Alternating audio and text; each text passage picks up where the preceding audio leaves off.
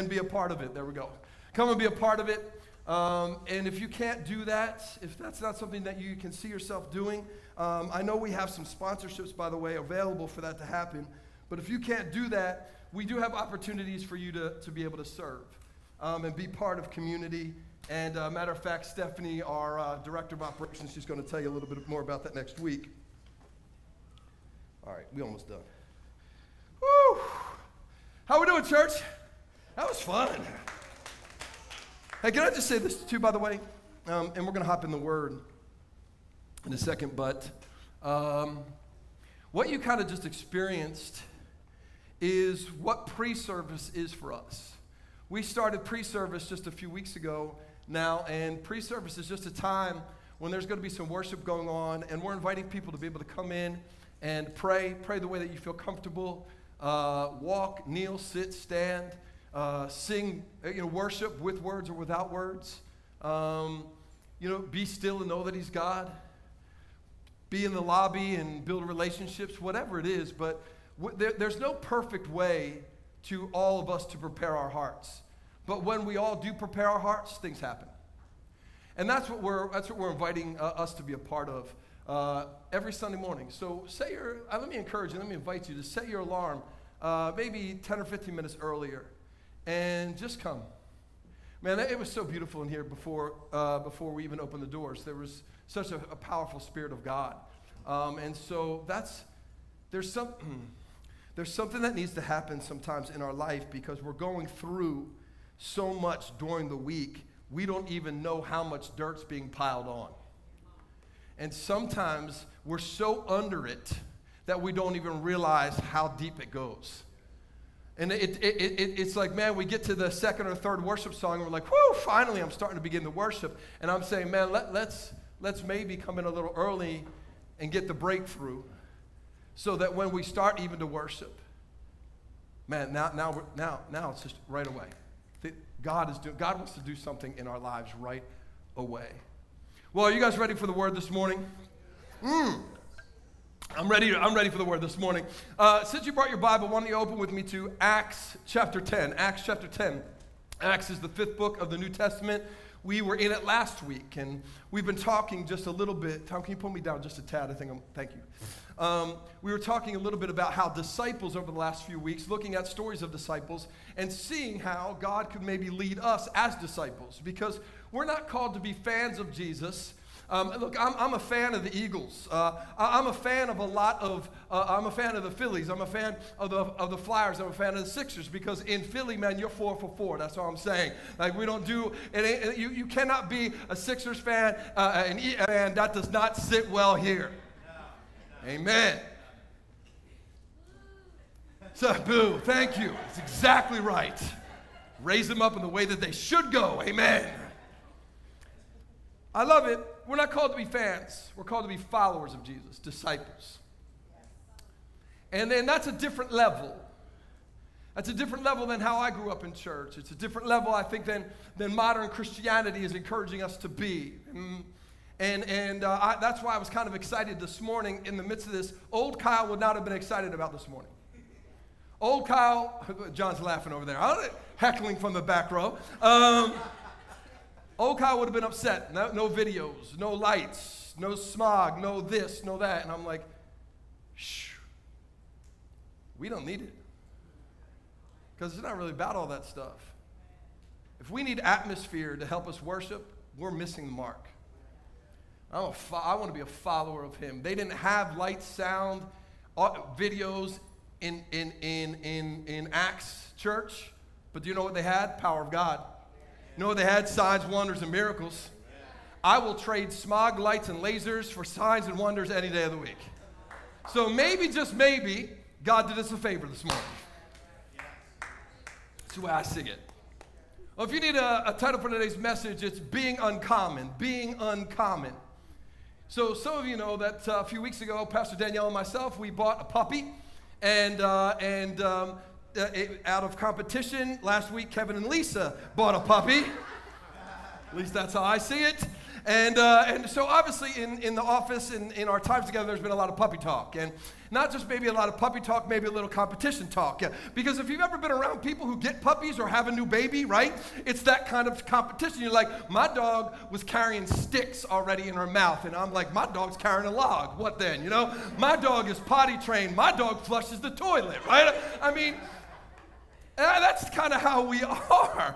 Lisa and Kevin and I, well, uh, Lisa and I were talking the other day after a team meeting, and uh, we're talking about uh, the, how we're not sleeping, right? Our sleep schedules, how we're exhausted, and how Kevin and, and Danielle, we do times and they do times and all that kind of stuff. And Pastor John was like, he was like, man, y'all have it easy. I was single when I had my puppy. And I realized, I realized that the one thing that I noticed is that all of us want our puppies to seem uncommon just like we want our lives to seem uncommon, our family life to be seen as uncommon, our behavior to be seen as uncommon, so much different than the quote, ordinary people that are out there. But what I also learned is that it's really hard to change what is naturally bred inside of us. And this is usually when that conversation of, uh, of nature versus nurture leaks into the conversation, right? Like some things come from nature and some things come from our nurture, how we were raised. But can I just tell you, church, when it comes to our spiritual lives, when it comes to who we are in Jesus, when it comes to trying to live out the kingdom, the answer to nature and nurture is yes. Yes. It's both. Because we have to understand that we have a fallen nature. There, there's a fallen man still living inside of me. Oh, oh don't get me wrong. I, I've tried to crucify him, but he keeps raising himself up from the dead. And I'm the only one in here who has a zombie still living inside of them, right? They're dead, but he's still acting alive at times, causing trouble, getting all up in my business. See, there's a the, the Romans 7 says there's nothing good inside of me. I can't make it happen. There's a force inside of me that causes me to be self focused and self reliant and, and selfish at the core. Uh, my nature is working me away from God, not to God. Then there's the nurture. There's the fact that you and I all grew up in generations. No matter what you think about the generation you grew up in or the world you grew up in, it is not a godly world. It is not the kingdom so often. And why is that a problem? Because as we just said, Proverbs 22 6 says, when you raise up a child in the way that they should go or shouldn't go, when they get older, they won't depart from it. So it doesn't really matter whether that, gener- whether that culture we grew up in is a specific generation with its own set of views or a nation that comes with its own set of ideals, or even like we're going to see in today's text, a spiritual background that creates in us a way of seeing and doing life that we see as uncommon, but God sees as unkingdom. We see it as, oh, I'm, I'm being holy. And God's saying, No, you're missing the mark. I'm living a life that says, God, you should be thankful I'm alive. And He's saying, You're missing what I'm thinking. That's the hard reality. Because in this text in Acts chapter 10, Peter comes to a moment with God where both his nature and his nurture needed to ta- change. And much like us in these moments, which I'm so thankful for, is that God drops a revelation to bring transformation into both. Why? Because He loves us. How, good is our God that our God uh, knows when we need some in flight adjustments, He doesn't sit back and say, You made your bed, now lie in it. You better change yourself. You better get right, boy. Boy, you better, don't you bring that in here. How good is our God that when we need some in flight adju- adjustments, He shows up. So the question is not whether God's going to drop some revelation to change us, it's how will we respond when He does. Especially, especially, church, especially for those of us who've walked with God for a really long time, especially like Peter, when we don't think the thing God's challenging needs to change. Because I promise you, there are some things ingrained in us. There are some things that we've dug our heels into that we think God should be impressed by. We think it's uncommon. He says it's unkingdom. How will we respond? Let's look at this text together. Acts chapter 10, verse 9 says this The next day, as they were on their journey and approaching the city, Peter went up on the housetop about six uh, in the sixth hour to pray. That's noon, about six hour. And he became hungry, as men do, and wanted something to eat. And while he was waiting, he fell into a trance. He had a vision and saw the heavens opened and something like a great sheet descending, letting down by the four corners upon the earth. The four corners means that this is a universal truth. It covers the entire earth, it's for everyone. So that's important because it's not just for Peter, it's not just for a time, it is outside of time and space and includes all of us. In, it were all kinds of animals, reptiles, and birds of the air. And there came a voice to him Rise, Peter, kill and eat. You can underline that. Rise, kill, and eat because in it we're going to see the steps to becoming uncommon. Rise, kill, and eat. But Peter said, By no means, Lord. I mean, what's the gumption this guy has? He's the one who denied him three times. Then God, Jesus shows up and he's like, Yeah, yeah, you got it wrong again, Jesus. By no means. Why? Because the way I've lived my life isn't wrong, God. The way that I've seen life isn't wrong, God. The way that I've been spiritual isn't wrong, God. God says, Oh, oh, oh, you think it's uncommon, it's just unkingdom. He says, No, no, God. I've never had eaten anything that is common or unclean. And the voice came to him again a second time, saying, What God, uh, what God has made clean, do not call common. This happened three times, three times, and the thing was taken up at heaven, in heaven at once. Let me just say this, just so that we can get the record straight. Uh, yes, this is, this is about the church being open to Gentiles and Jewish believers alike. Yep, that's what this is about. That's part of what God is doing here. Because the church was only focused on a certain group of people. People like them. People that looked like them, acted like them, dressed like anybody sound familiar? The problem in America, America today is that churches draw people that look like them, dress like them, from the same background as them. But the kingdom, eh, look, look, look, that's not uncommon, that's unkingdom. And yes, it was about making sure that Peter, as he's a fisherman, as he's fishing for people, understands he has to widen his net. But come on, my friends, we can't miss this. This is after Pentecost. This is after Jesus is raised from the dead. This is after he's been filled with the Holy Spirit, after receiving forgiveness from Jesus from the seashore, after the birth of the church, after he had been part of miracles, signs, and wonders. But he was still limited because of who he was. And when we are limited by ourselves, when we are limited by ourselves, we will be limited in both how we see who God is and how He calls life normal. When we're limited by ourselves. But God's not having it.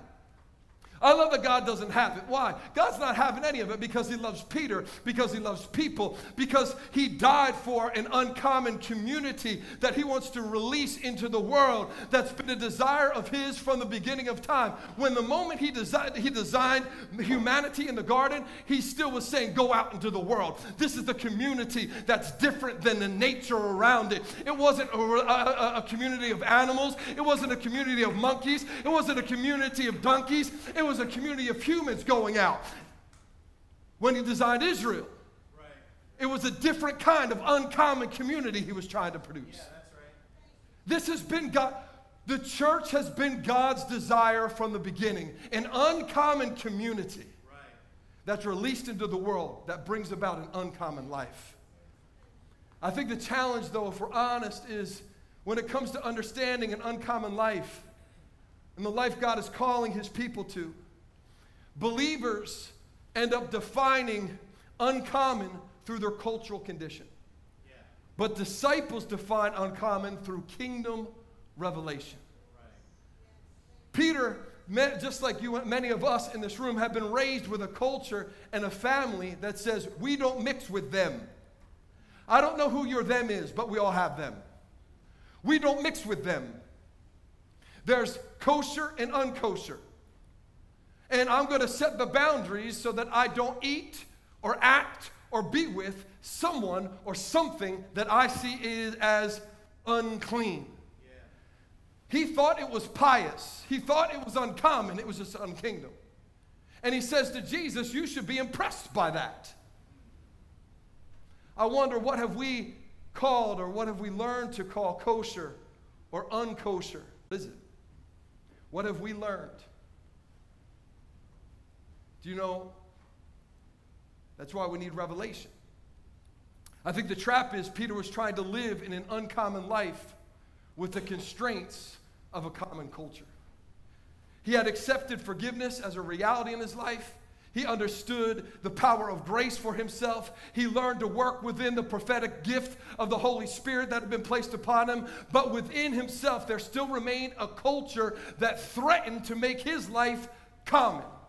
Uh, let, let, me put some feet on it for you in America today. When we confuse American rights as kingdom rights, when, when we confuse political views as kingdom views, when, when, when, when we confuse our beliefs, our generational beliefs, as kingdom truth.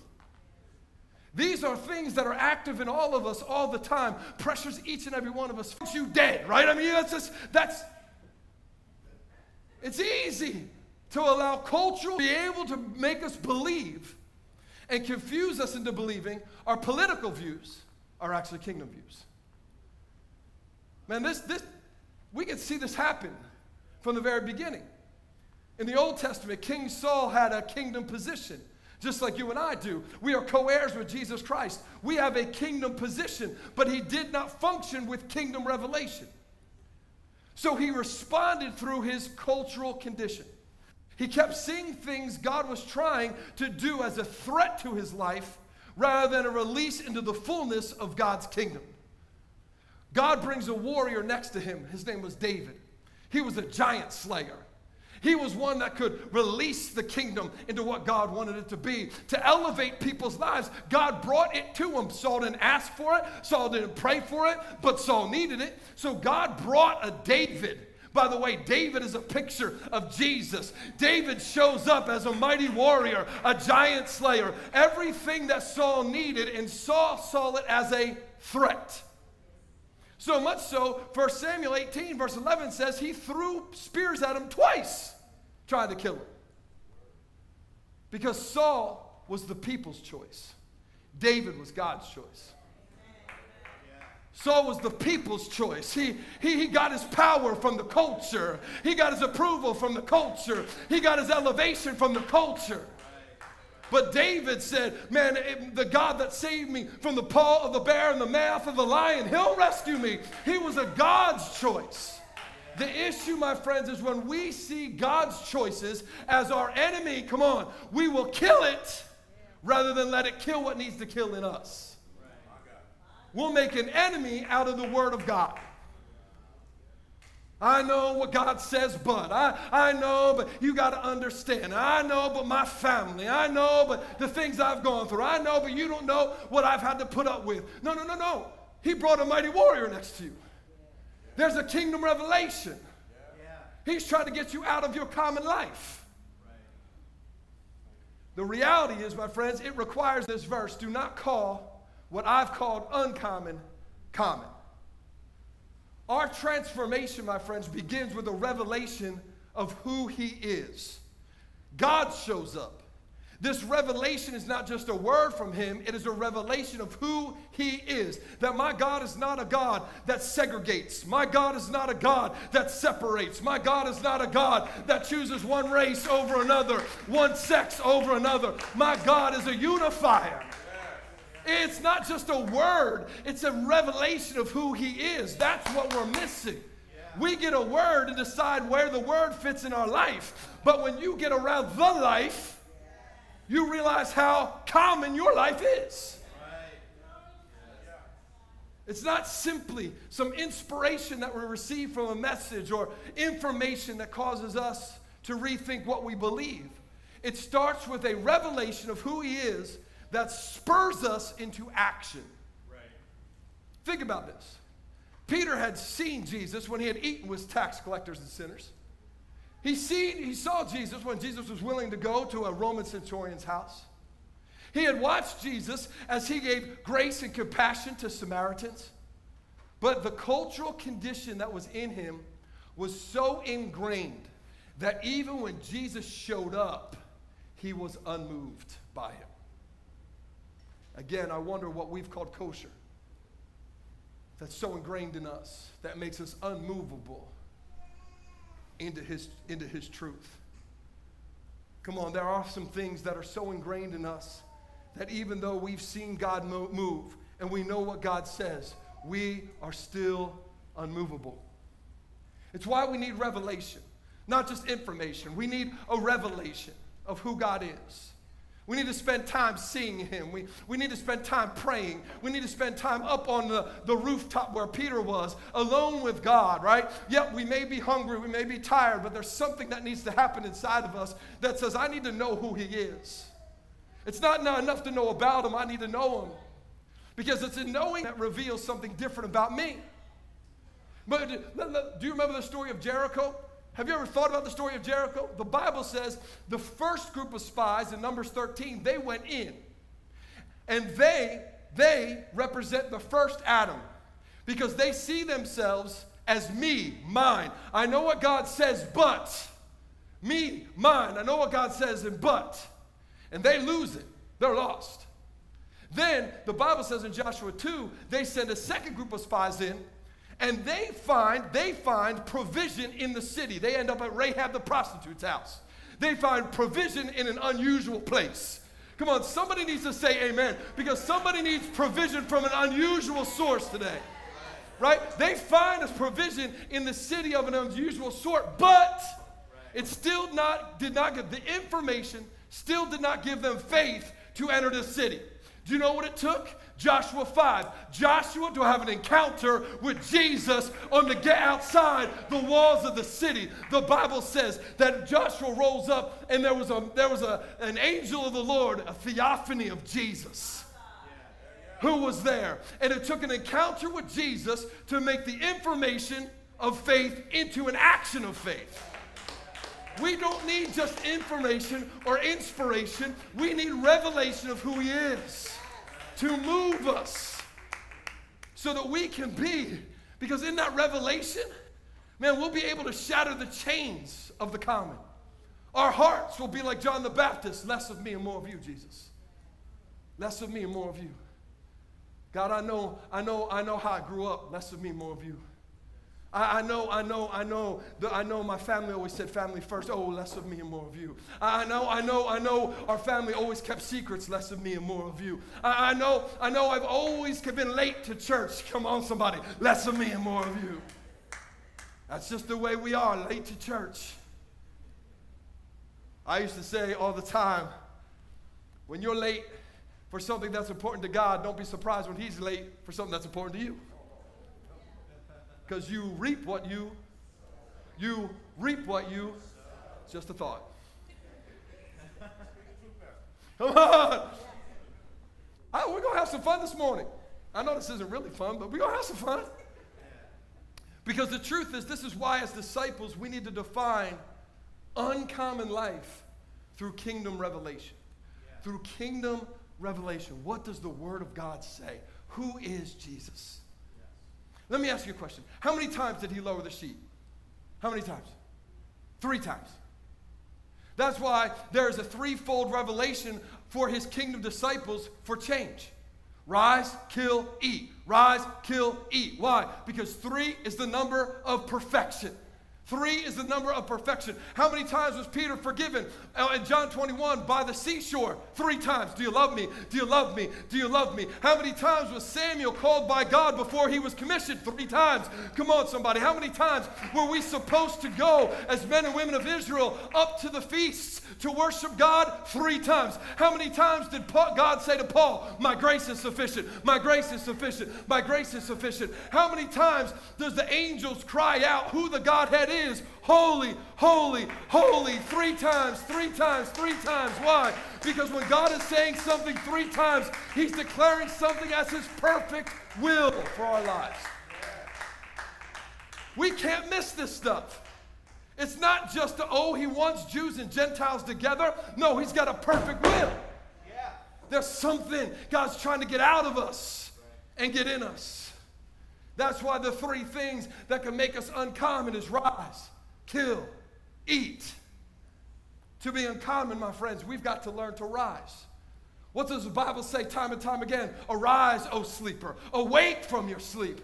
Arise, church of the 21st century. We need to wipe the sleepies out of our eyes. We got to shake it off. We got to shake the pandemic off. We got to shake off our commonality, our apathy. We've got to arise and understand we are in last days. We are in a latter time. There's a latter rain that should be falling on us. Yes, amen. When God says to Peter to rise, what is he saying? He's saying, Peter, change your position. Move from the one place that you have been planted in your whole life and move yourself to a different position. Man, I, I'm challenged by that all the time because I've been doing things in my Christian life for a really long time. And I wonder if I'm still in good soil or if I let some weeds get in there and I didn't even realize it. Change your position, rise up. The truth is, I think we don't mind changing our position mentally we may not even mind changing our position of beliefs. But Jesus doesn't tell him to simply change his belief. What he says is, Peter, get up and change your position. Change your position. Man, if you've been worshiping with hands by your side, maybe next week you change your position. Maybe if you only pray when you're in the shower, maybe we spend 10 minutes early and get out of the shower and get on our knees and change our position. Maybe there's something that needs to change in us to move us from common to uncommon.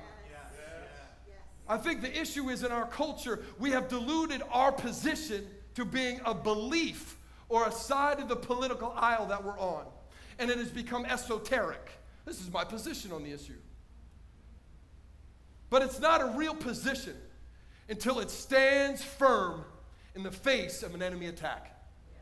You do not have a position until you have taken a stand and allowed the enemy to come full force at you and say, I'm going to be unmoved. You have a belief, you have an understanding, but you do not have a position. I love the Bible says in 2 Samuel 23, it says, Shammah saw that the enemy position, because this is my field, this is my harvest, this is my inheritance, this is my community. I'm not moving.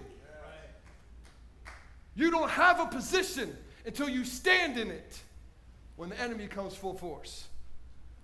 I love that this Greek word for rise is a participle. That means it's an ing word. It's rising. He's saying while continuing to rise, we need to kill and eat. While we keep rising, in the midst of rising, there are some actions that we need to take to solidify our position. That's why James 1:22 says, "Don't be hearers of the word only today, and so deceive yourselves into believing. Do what it says. Put it into action. Change your position. When we don't kill some things in us and consume some things we've never had before, we won't ever move from receiving it to being it. To be uncommon, we have to kill it. Kill. I'm not talking about people or things. I'm, I'm, talking about some things inside of us, some prejudices, some assumptions, some old habits, some things that we think we're impressing God, but are actually standing in our way of truly seeing who God is. How many of us have some things that be like, God, you should be impressed that I do this? And even in that moment, it keeps us from seeing God because pride always comes before the fall. David had been called and anointed but there still was a, a, Goliath he had to kill before he could rise into that position. And he had to keep killing and killing and killing and killing. It wasn't a one-time moment. It was i am going to get rid of this giant, and then there was other giants. And I had to get rid of them and them and them. In my rising, there are some things that keep coming up in me that I actually have to keep confronting. That's why I love verse 40. It says uh, David took five stones from the river, five stones from the creek. I don't believe he took five stones from the creek because he lacked faith. I believe he took five stones from the creek because Goliath had four brothers. And he knew this that he had to finish the job or they would finish him. He could not let some things alive that were going to kill him in the long run. Come on, there are still some stones in your pocket and some enemies on the field that we've got to rise up I think over my years of ministry, I, I, I think I've seen people of faith consu- uh, confuse getting the concept with getting the breakthrough. We get the understanding of something and confuse it with getting the breakthrough of something. See, you see, just because I understand something differently doesn't mean that I've allowed the Holy Spirit access to do the work that's needed to break the enemy inside of me. It's like David knowing that, the, that Goliath had four brothers that would come after him, knowing he had four stones left in the pouch, knowing that he had the power to win, but still not going out and killing him. If he had just known it, he would have ended up dead. See, God has given us all sorts of words to rise up all sorts of truth about our lives. He put stones in the pocket, and we're still letting Goliath's brothers alive. Why? Well, we had that breakthrough back there in 1982. Man, back there in 99, man, I was on fire for God. Hallelujah. Man, I was part of a movement. Pastor, you should have seen it. Glory. I'm sorry, in your rising, there are some brothers coming after you. The reality is, David had to identify the enemy by the word and then act on it to kill it. That's why the Bible tells us in Ephesians 6 17, the sword of the Spirit is the word of God. If we don't kill what is keeping us from being uncommon, it will drag us back down into being common. How do I know? It happened to Peter. Oh, not the Pope. Not Pope Peter, the first. Yeah, Pope Peter the first. Right. Yep. Galatians 2:11 says this. Even after all this, Peter got stopped eating. He stopped eating with Gentiles because he got some cultural pressure from Jewish believers. Because he didn't ever kill the cultural conditioning inside of him, he didn't keep killing it as it rose and rose and rose. It just took a little bit of cultural pressure for him to back away from a revelation God had given him, for a breakthrough that God had given him. It just took a little pressure, a little pandemic to get us to walk on our own, to, to get us to say, I don't need church, I've, I've got me and Jesus. It just took a little pressure to make sure, oh, you don't, you, you tithe? I mean, that's stupid. Church just wants your money. Yeah, just a little cultural pressure to back off the revelation. It's why we can never believe that because we've had a revelation or a moment of transformation, that we are somehow Teflon, untouchable, that we have it all figured out. It's why it's so important that we stay in a community of faith. Because the Bible says, Paul said, when I saw Peter do it, I confronted him to his face. He didn't tweet about them. He didn't put it on social media. He didn't talk about how bad that place was. You know what he did? He rose up, he rolled over to Peter's house and said, You an idiot. You need to stop doing this because you had a revelation from God and you know who Jesus is and you know what the community of faith God's trying to do. You need to knock it off. You and I need some Pauls in our life. We, that's why we have Forge, which is our men's discipleship groups, and shoulder to shoulder, our women's discipleship. Why? Because we need some people when we've lost the revelation to remind us of the transformation God's trying to bring. But we're like, oh no, I got it. I figured it out. I changed my position. Oh, you may have killed Goliath, but you ain't killed his brothers yet.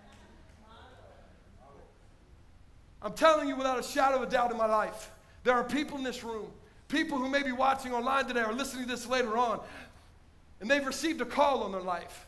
They realize who God has meant them to be and who they were meant to reach. But because of the pressures of people and places and possessions, we have slipped back into the convenience of Christianity, back into the common. Peter didn't leave Jesus, he didn't forsake God.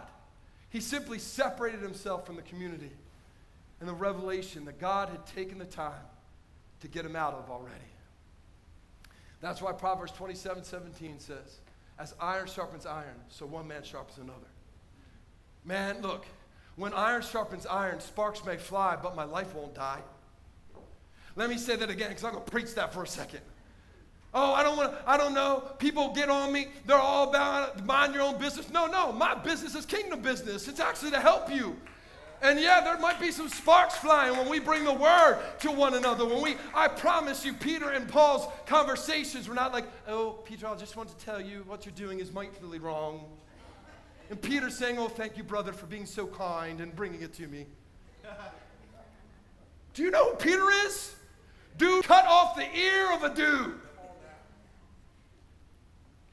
Peter, Jesus said, I'm going to die. He said, not on my watch. I'm sure it was not a oh hallelujah moment. I promise you there were some sparks flying when those two brothers got together. That's all right. I'd rather sparks fly in our relationship than my life die. That's why we need each other. It's not simply about church. It's about understanding a community of faith that's there, what God's trying to do. Listen, I'm going to say this. It's not for everybody, but it is for me. There are, pe- there are some people on Instagram that I follow for me. Shaun King is one of those people. Black coffee with white friends is one of those people. Let me say this is why. I don't have to agree with everything that they say. But there are some things that they open my eyes to. There are some things that they challenge in me that keeps me from going back to eating at an all Jewish table. I need some people who've been where I haven't been. I need some people that see things the way I don't see them. I need some people who haven't come from my side of the tracks, who don't live in my culture, who don't dress like me, sound like me. I need those, I need those things in my life.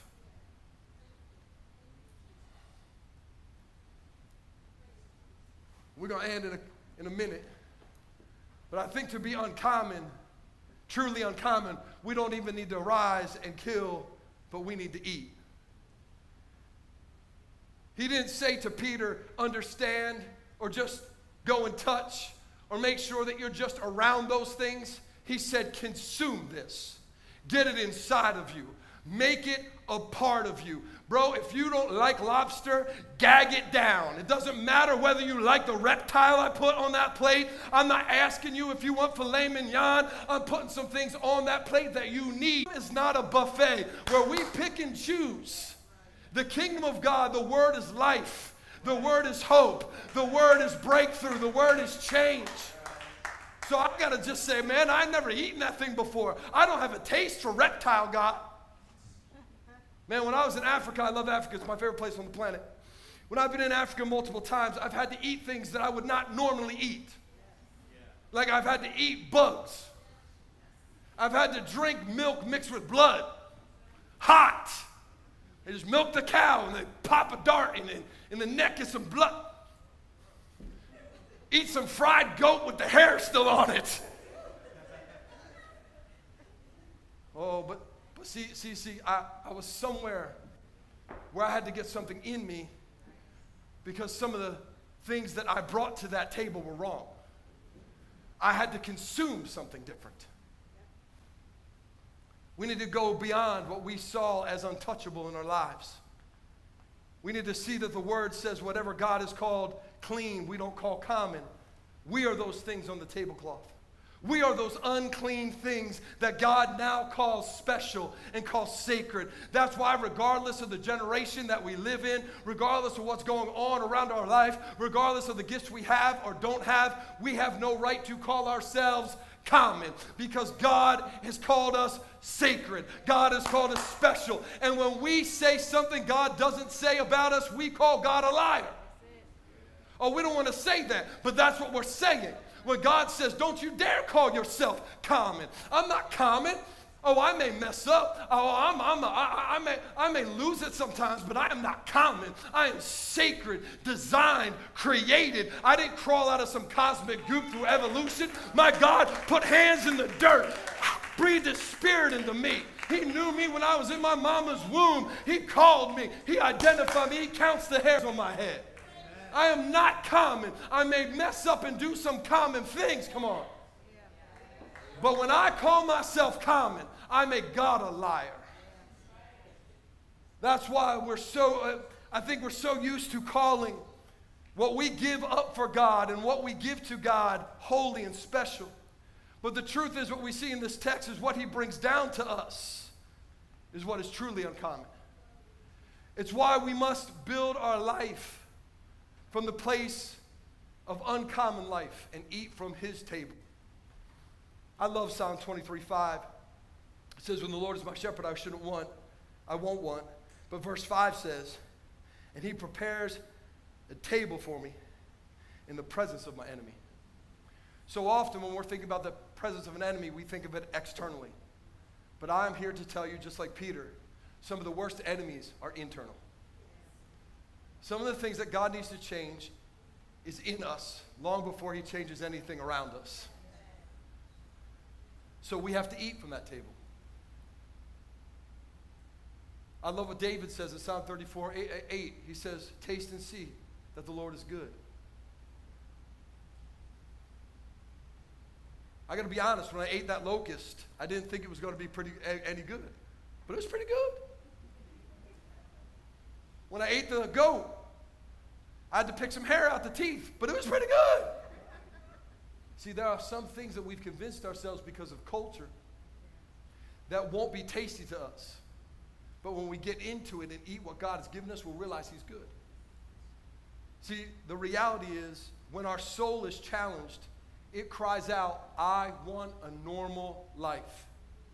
And after the pandemic, it has been so reinforced inside of us. There's such a fear that now that we've figured it out, we figured out our, nor- our new normal, that something will disturb it. So we have doubled down on protecting it.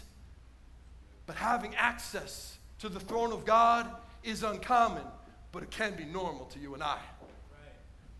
Loving people that other people would give side eye to is uncommon, but it can be normal to you and I. Praying in a prayer language that the Spirit of God gives us might be uncommon, but it is normal, come on, to you and I. Forgiving people and not simply moving on from people is uncommon, but it can be normal to you and I. Standing up against injustice in our marketplace can be uncommon, but it can be normal to you and I. Experiencing peace when life is upside down is uncommon, but it can be normal life to you and I.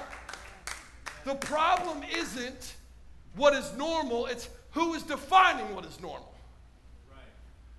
It depends on what we call normal and who defines it. When Jesus preached the Sermon on the Mount, he was defining that as normal. He was saying this type of naturally uncommon life is normal from where I come from. Have you ever been somebody who's been like, um, yeah, well, where, where I come from, we don't do that.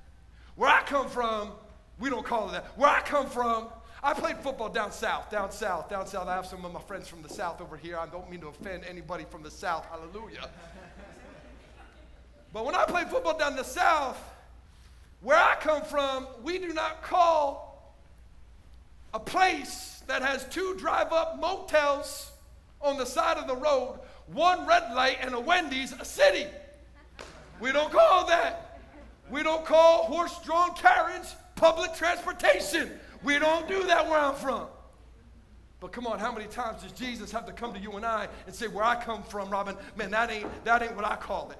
That where, where I come from, that life that you got living, that attitude you got, that where I come from, I don't call it that. You, you, you think that that's holy. I call it un, I, I call it uh, unkingdom. You think it should impress me. It doesn't impress me. It repulses me.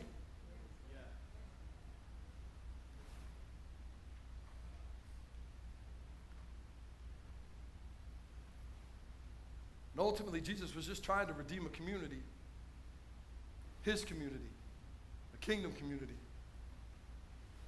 Did you notice? There were things from the land and from the sea and from the air, all in the same sheet. Uh, that's how church should be. That's how our relationships should be. You don't need to be friends just with everybody from the sea or everybody from the land or everybody from the, from the air. We all need to be on the same sheet. Do you know why? Because God is about unity. Because there's power in unity. There's breakthrough in unity. Because God exists in unity. Because Psalm 133 says the blessing exists in unity. God is trying to get things out of us that would cause disunity so that we'd have unity. I was talking to Danielle the other day. She was, we were making pot roast, and we were laughing because when before she married me, she never had pot roast and potatoes before, never. She never, that wasn't part of her diet. She's Italian. It was not part of her diet. Now it was cold and rainy. She's like, man, I need some comfort food. I need a pot roast and mashed potatoes. And I said, who are you? It doesn't mean she doesn't like pasta anymore. But see, when she got around her husband, what was in his life got in her life. What comforted him started to comfort her. See, see, see, see, see, she didn't need to come to the marriage. She didn't need to come to the marriage having it figured out. She didn't have to come to the marriage liking mashed potatoes, making sure that we're all on the same page. When it's cold, I want some pot roast, right? We didn't have to do that because we trusted that God was in the midst of it. And so when we allow the spouse, our spouse, our king, to bring what's comfortable to him into our lives, just being around him will make what's comfortable in him comfortable in us. Peter came, we're going to end right now. Peter came to this moment in the sixth hour as a saved man, but as a man still imprisoned by his cultural conditioning. I wonder how many of us in America today are living in the sixth hour. We're saved, we're forgiven, blessed by the Holy Spirit, we're in the birth of the church, still imprisoned by our cultural condition. But Jesus didn't want to leave him in the sixth hour. He was trying to take him into the seventh hour revelation. See, six is the number of man. Six is the best that man can do. But seven is the number of God's completion. God is saying to many of us in this room today that we've come to this hour. He's, he's not concerned how we've come to this hour. We may even be doing the best that we can, but there's a revelation that can move us from being a sixth hour man to a seventh hour disciple, a sixth hour worshiper to a seventh hour man or woman of faith, a sixth hour Christian to a seventh hour man and woman of power. There's a seventh hour. And that hour's uncommon. And we can't get there by ourselves. We need a revelation from the Holy Spirit. We need a breakthrough from His Word. Come on, how many of us want a complete life? Isn't that what we're longing for? Not just a better life, not just a happy life, but a complete life. God understands the hour that we are in. But He's constantly stirring us to bring us to the seventh hour revelation. Rise, kill, and eat. Rise, kill, and eat. As we head into the labor pains, As the latter days get closer and closer, I don't know when they will come to completion. I don't know when the parousia, the final ending, will come. But I know this that there's a lot of pain in our world. Things aren't always going to get better just because we want them to. It will not be a belief system that keeps us. It will not be an understanding that changes our world. It will be a seventh hour revelation of who God is and who He has made us to be. Not common. I'm not trying to fit in, I want to stand out. I'm not trying to get along, I'm trying to get people into the kingdom. If we always do what we've always done, we will always get what we've always gotten. If we want a different tomorrow, we need to do something differently in our today. Rise, change your position, kill Goliath's brothers, and eat what I've laid on the table before you. And before you know it, your life will move from common to uncommon. I want an uncommon life. Man, you guys have been awesome this morning, giving me time today to unpack that. It's been in my spirit this week. I couldn't get away from it.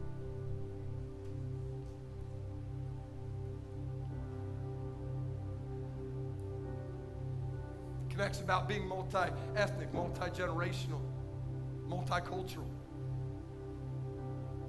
But we can't have an understanding of that. We need to have a revelation of that. You were not designed to be a better husband, a better wife, a better worker, a better Christian. You were designed to be an uncommon man or woman of faith that speaks life into a dark world. If nothing else, let this day speak to you. What matters? Your marketplace needs some light. Your kids need some light. I'm not talking about Sunday school. I'm talking about men and women of faith speaking into their life. Our younger generation needs some people that have callings on their life in this room to rise up and say, As for me and my house, I'm going to raise up a generation of young people that are going to take the city. Come on, let's pray. I'm going to pray. We got to pray. I'm going to keep preaching. Jesus. I thank you that there's a sheep before each one of us. There's a sheep before each one of us. With things from you that we need to kill and eat. Things that remind us of our own piousness, our own blindness. Holy Spirit, come in this moment and move. Open hearts and open minds. Shatter the stronghold of people, possessions, prejudice Stir your Holy Spirit deep inside of us. You're the only one that can change us. And so we pray for change this morning. God, forgive us. God, forgive us. We need you. Not an understanding of you. We need you. We need a fullness of who you are. The breakthrough from our King. Shatter the chains of the common in us. Holy Spirit, pour out your gifts and your fruit